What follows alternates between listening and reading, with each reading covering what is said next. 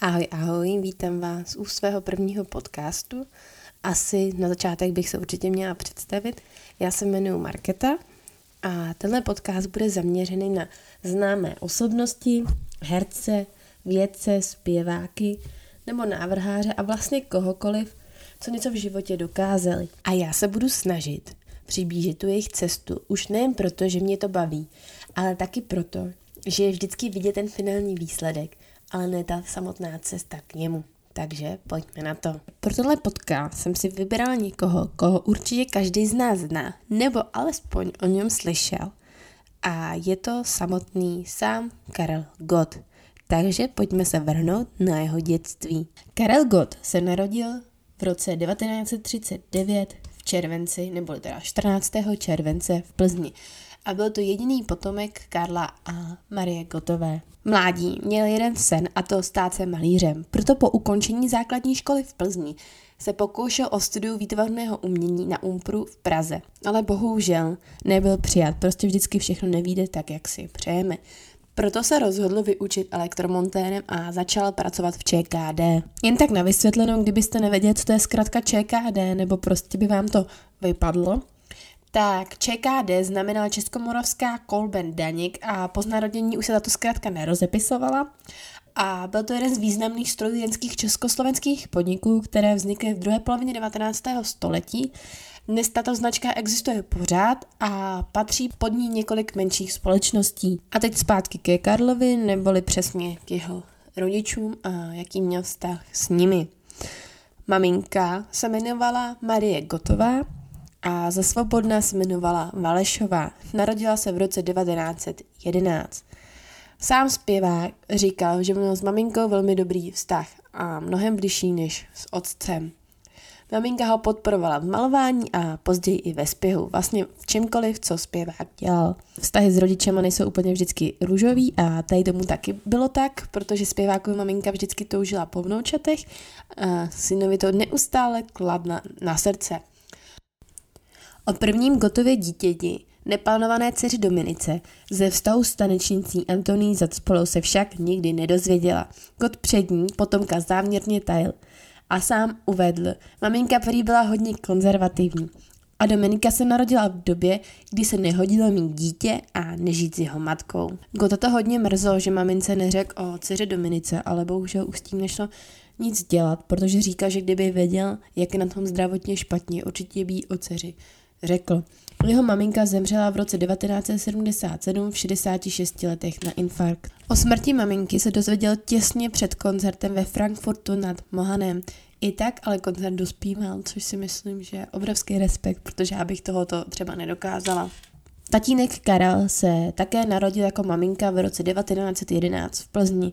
Pracoval například ve škodových závodech, na ministerstvu těžkého strojírenství či dva roky jako ředitel závodu Janky Radotín.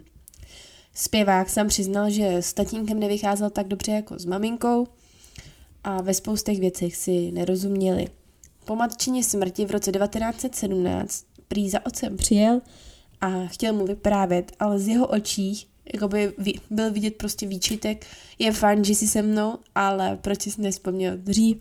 Zpěvák dost často litoval, že s tatínkem netrávil mnohem víc času, než by chtěl nebo než by si zasloužil.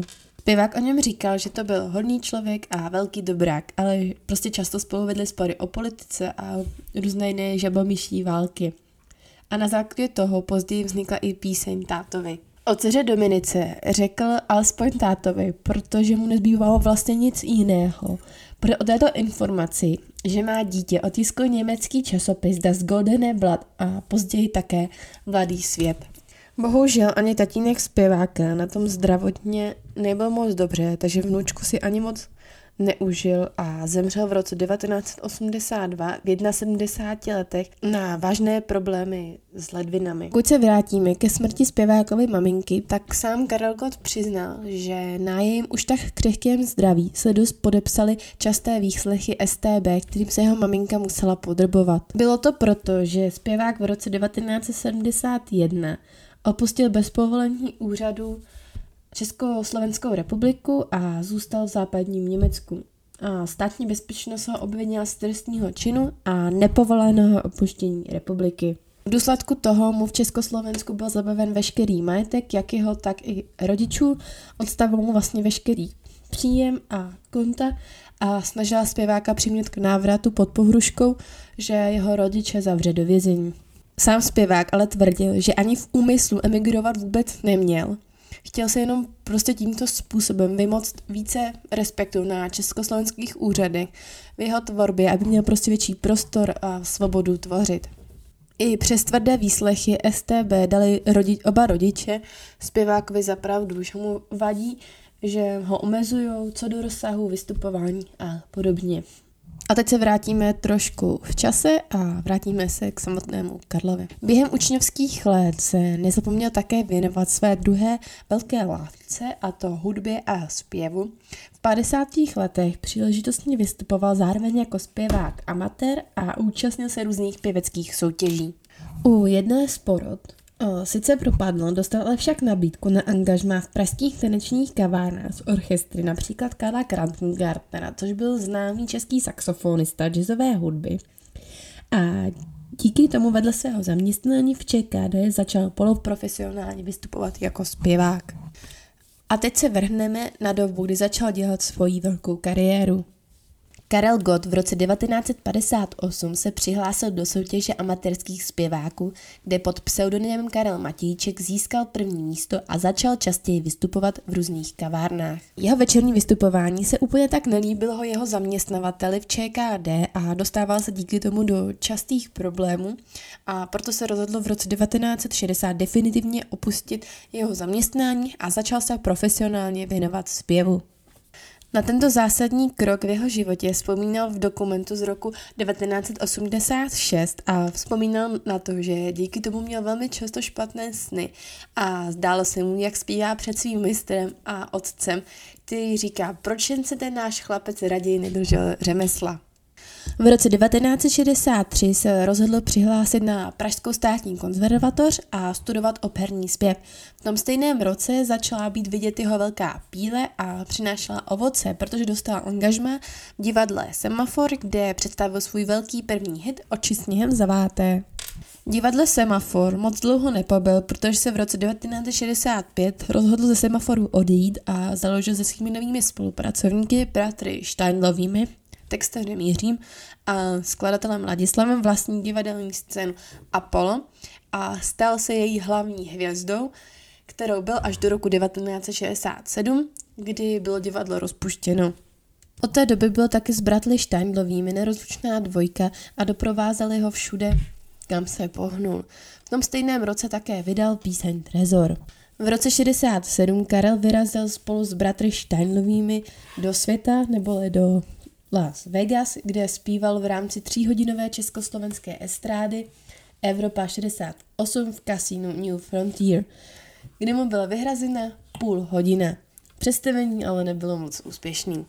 Zatímco v roce 1967 Karel byl v USA, dostával se do, do popředí vlastně československé hitparády Valdemar Matuška a zvítězil například v anketě Zlatý slavík.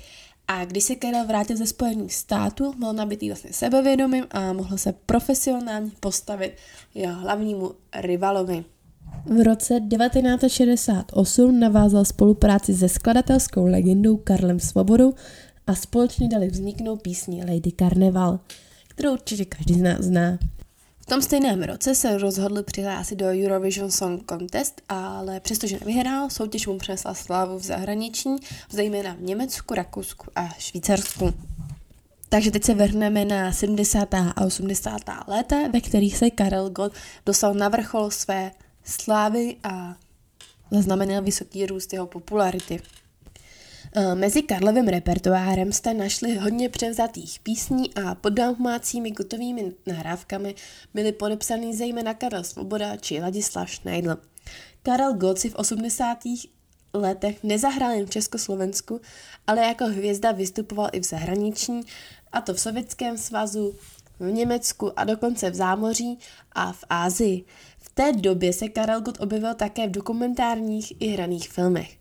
V roce 97 pak ale podepsal Antichartu, což mu bylo v roce 1989 neboli po revoluci hodně často vlastně vyčítáno, protože měl kladný vztah s komunistickým režimem.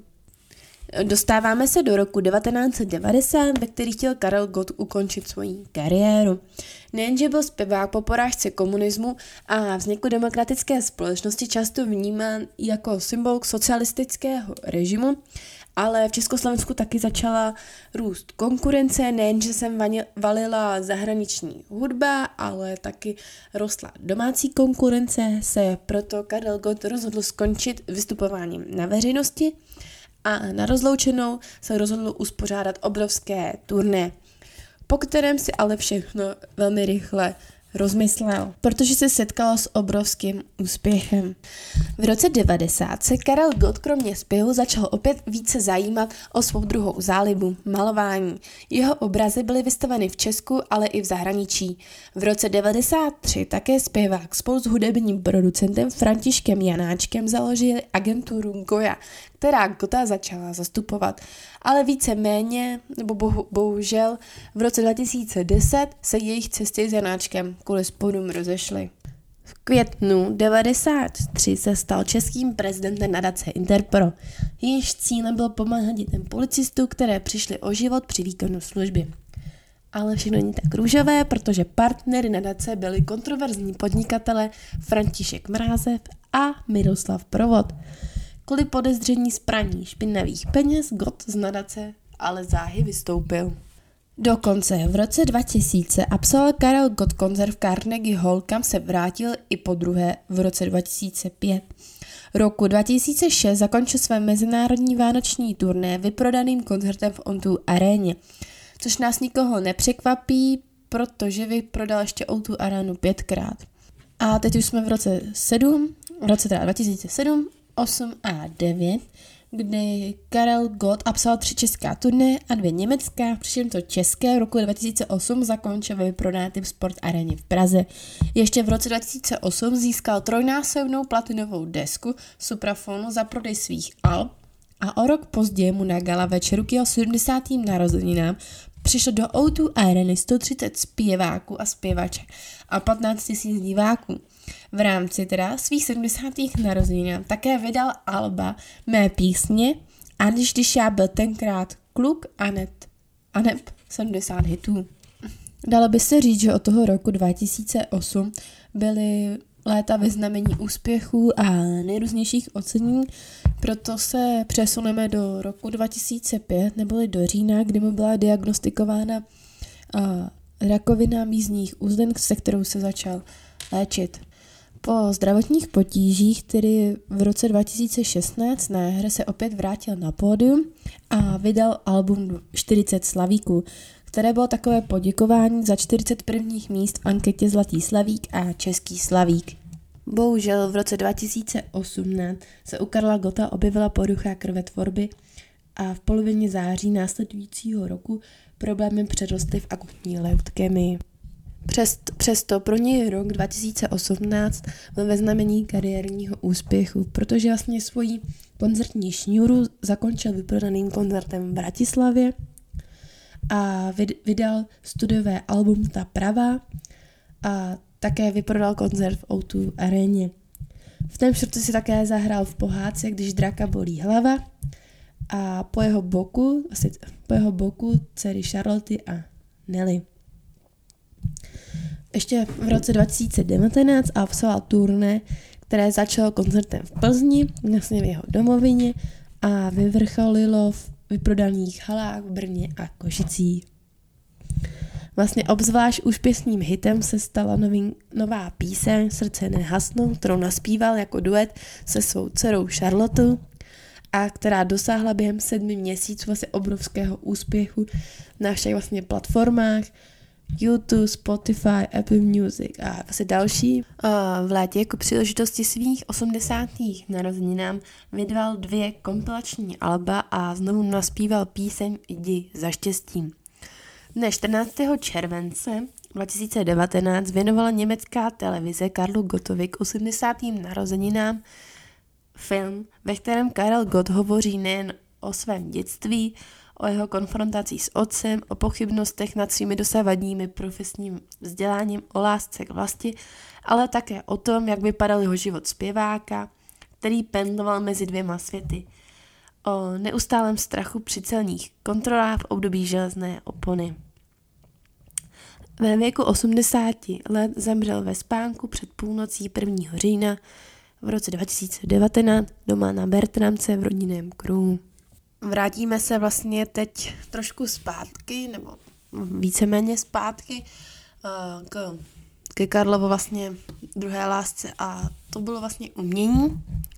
Svůj talent uh, sobě objevil už jako malý chlapec, ale v dětství maloval trošku zvláštní věci, protože ho fascinovaly vlastně pohřby a hlavně smuteční obřady.